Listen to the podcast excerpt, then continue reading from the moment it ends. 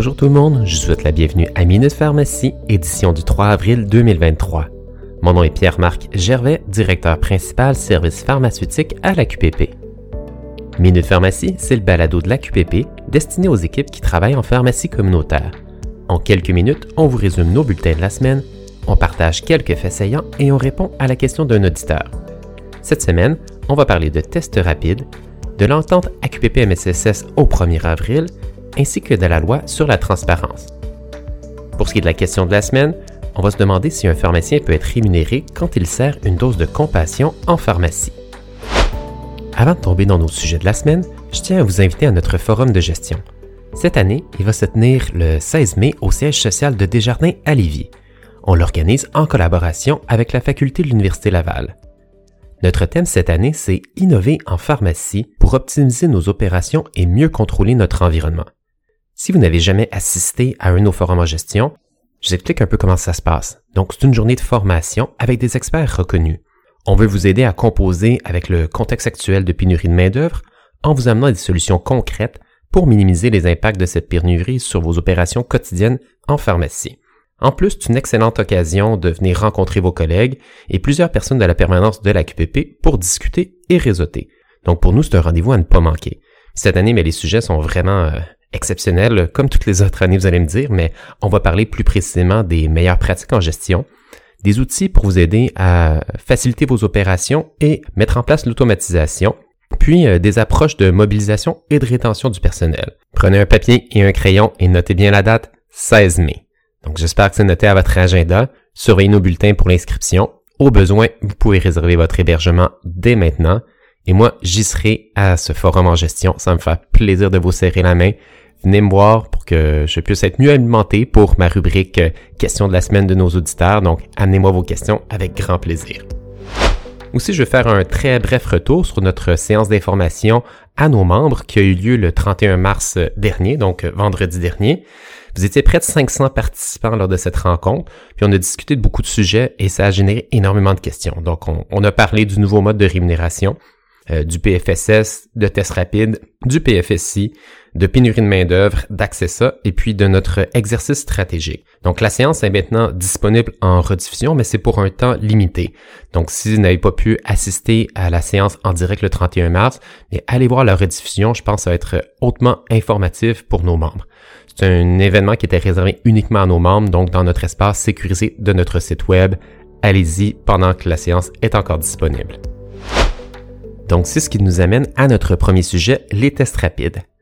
On a finalement su ce qui était pour arriver après le 31 mars pour les tests rapides. Puis là, je sais, vous allez me dire, bon, encore une annonce un vendredi et je vous donne raison là-dessus. On s'en excuse, c'est hors de notre contrôle. Puis notre but, c'est de vous transmettre les informations le plus rapidement possible donc, dès qu'on les reçoit. Euh, maintenant, ce qui est important de retenir pour vous, c'est qu'il n'y a aucun changement à la distribution des tests rapides jusqu'au 14 mai inclusivement. Donc, les changements que je vais vous expliquer là euh, arrivent à compter du 15 mai seulement. Donc, ce qui va se passer en pharmacie à compter du 15 mai, c'est que l'accès gratuit aux tests va être réservé à deux groupes de personnes. Donc, tout d'abord, ce sont les gens qu'on dit à haut risque de complications. Ça, ben, pensez à vos gens qui sont âgés de 60 ans et plus, euh, les gens qui ont des certaines maladies chroniques, euh, les femmes enceintes ou les gens qui ont une forte immunosuppression. Donc, ces gens-là vont pouvoir continuer à avoir accès euh, aux tests rapides en pharmacie tout à fait gratuitement, qu'ils soient assurés par une assurance privée ou publique. Puis le but, c'est de permettre à ces gens-là d'avoir en main des tests au cas où qu'ils contractent la COVID, puis que vous euh, ayez besoin de sujet, ben est-ce que c'est ça, puis est-ce que je peux donner un traitement antiviral comme le Paxlovid?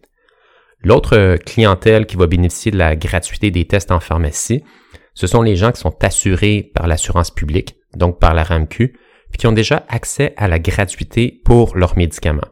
Donc, vous les connaissez. Ce sont vos patients qui ne payent rien pour leurs médicaments.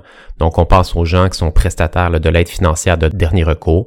Euh, vos personnes âgées qui sont à très faible revenu, donc ceux qui ont 94% euh, et plus du supplément de revenu garanti. Les enfants de moins de 18 ans qui sont assurés par la RAMQ, puis bon, les étudiants euh, à temps plein là, de 18 à 24 ans là, aussi qui sont de 18 à 25 ans plutôt là, qui sont à temps complet aux études. Donc je comprends aussi que ces nouvelles restrictions-là suscitent certaines inquiétudes là, par rapport au, au tri, là, puis aux gens à qui vous, euh, vous allez devoir dire non. Donc de notre côté, ce qu'on fait à la QPP, c'est qu'on va préparer un outil que vous allez pouvoir partager avec vos équipes techniques, puis vos techniciens vont pouvoir faire euh, le tri de façon sommaire pour dire ben oui ou non, la personne est admissible à la gratuité des tests en pharmacie. Pour les gens qui ne sont pas admissibles à la gratuité, donc il y a différentes options qui vont se présenter. Donc ces gens-là vont pouvoir se rendre dans un centre de vaccination et dépistage pour recevoir une boîte gratuitement.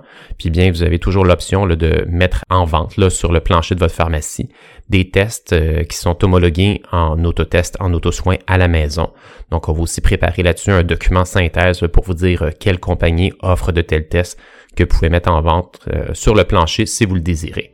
Donc, nos outils s'en viennent. Euh, laissez-nous le temps de bien les préparer, mais ça s'en vient. On vous oublie pas. On va vous accompagner dans tout cela. Là, maintenant, je vais vous parler de notre euh, entente AQPP-MSSS. Donc, nos périodes dans l'entente commencent le 1er avril, se terminent le 31 mars. Donc, depuis le 1er avril, il y a eu des petits changements dans notre entente. Donc, les tarifs ont changé, les tarifs ont augmenté. Puis ça inclut les tarifs euh, de distribution des tests rapides. Mais deux nouveautés là, qui sont très importantes pour cette année. On a déjà parlé, je le sais, mais c'est la fin de la possibilité de facturer des refus d'exécuter une ordonnance là, pour vos patients assurés par la RAMQ. Si vous ne l'avez pas déjà fait, allez sur notre site web dans l'espace pharmacien. On a une capsule qui est là, qui vous explique par quelles activités vous pouvez remplacer vos refus. Puis bon, l'autre nouvelle qui, qui, est en place au 1er avril, c'est la possibilité de facturer une troisième prolongation, donc l'évaluation du besoin et sa prolongation par période de 12 mois par année maintenant, vous pouvez facturer trois fois le service de prolongation d'ordonnance. Ça, c'est en vigueur depuis le 1er avril. Notre prochain sujet, c'est un sujet qui touche euh, les pharmaciens propriétaires principalement.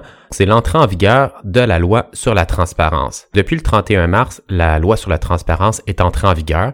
Euh, c'est une nouvelle loi qui entraîne certaines responsabilités lorsque vous ou euh, votre comptable allez produire votre déclaration annuelle pour votre entreprise ou lorsque vous faites une mise à jour au registre des entreprises du Québec. Des euh, nouvelles responsabilités qui vous sont données, des nouvelles obligations. Entre autres, vous devez maintenant déclarer qui sont les bénéficiaires ultimes de votre entreprise. Vous devez fournir euh, les dates de naissance des personnes qui sont inscrites au registre des entreprises du Québec, transmettre une pièce d'identité pour les administrateurs et puis aussi fournir euh, une adresse professionnelle pour les personnes physiques. C'est important de le faire parce qu'en cas de non-respect de vos obligations, il y a des sanctions administratives ou pénales qui peuvent être appliquées. À ce sujet, je vous suggère fortement de consulter le site du gouvernement du Québec pour connaître l'ensemble de vos obligations en lien avec l'entrée en vigueur de cette loi sur la transparence. Avec tout ça, on arrive à notre question de la semaine. La question de l'auditeur, c'est quand je remets une dose de compassion, est-ce que je peux demander des honoraires pour mon travail? On le sait, à la QPP, on est avisé régulièrement qu'il y a des situations dans lesquelles on demande à des pharmaciens d'agir simplement comme point de dépôt. C'est-à-dire une compagnie pharmaceutique accepte de remettre une dose sans frais pour le patient, donc ce qu'on appelle une dose de compassion, puis on dit à la pharmacie, ben, remettez ce médicament-là au patient directement. Est-ce que c'est tout à fait légal? Est-ce que c'est correct? C'est à ça qu'on va tenter de répondre. Puis moi, je suis content parce que vous avez de bons réflexes comme pharmacien. Puis euh, vous savez, lorsque vous servez un médicament, que même quand c'est une dose de compassion, que vous devez consigner ces informations-là au dossier. Vous pouvez pas juste agir comme un distributeur. vous êtes un professionnel, puis votre responsabilité est engagée. Vous vous posez la question de dire, ben, est-ce que pour mon travail, je peux être payé? Puis la réponse à ça, c'est oui. Lorsque vous remettez des doses de compassion, c'est tout à fait possible de réclamer des honoraires professionnels à votre patient. Parce que vous rendez un service, vous engagez votre responsabilité professionnelle quand vous remettez ces doses-là de compassion. D'un autre côté, on, peut penser aussi que de ne rien facturer pourrait être perçu comme un avantage que vous euh, procureriez aux patients. Puis bon, il y a certaines considérations en lien avec votre code de déontologie qui est important d'évaluer si jamais vous décidez de ne pas facturer d'honoraires professionnels lorsque vous rendez un tel service. Nous, ce qu'on vous dit, c'est vous engagez votre responsabilité, vous faites un service, quand vous remettez une dose de compassion, vous êtes dans votre droit de réclamer des honoraires professionnels de votre patient pour votre service. Et voilà, on arrive déjà à la fin de ce balado Minute Pharmacie. Je vous remercie encore une fois de votre attention. Par ailleurs, on vous rappelle de consulter les ressources de la QPP pour demeurer bien informé au sujet de votre profession ou des activités de votre association, euh, entre autres nos bulletins, notre site Internet et les formations qu'on offre. Si vous travaillez dans une pharmacie communautaire, demandez à votre employeur, pharmacien propriétaire, la clé secrète de votre pharmacie pour pouvoir vous connecter à l'espace pharmacien du site web monpharmacien.ca et ainsi accéder à l'ensemble de nos services. N'hésitez pas à nous faire part de vos questions et commentaires et là-dessus je vous dis à bientôt.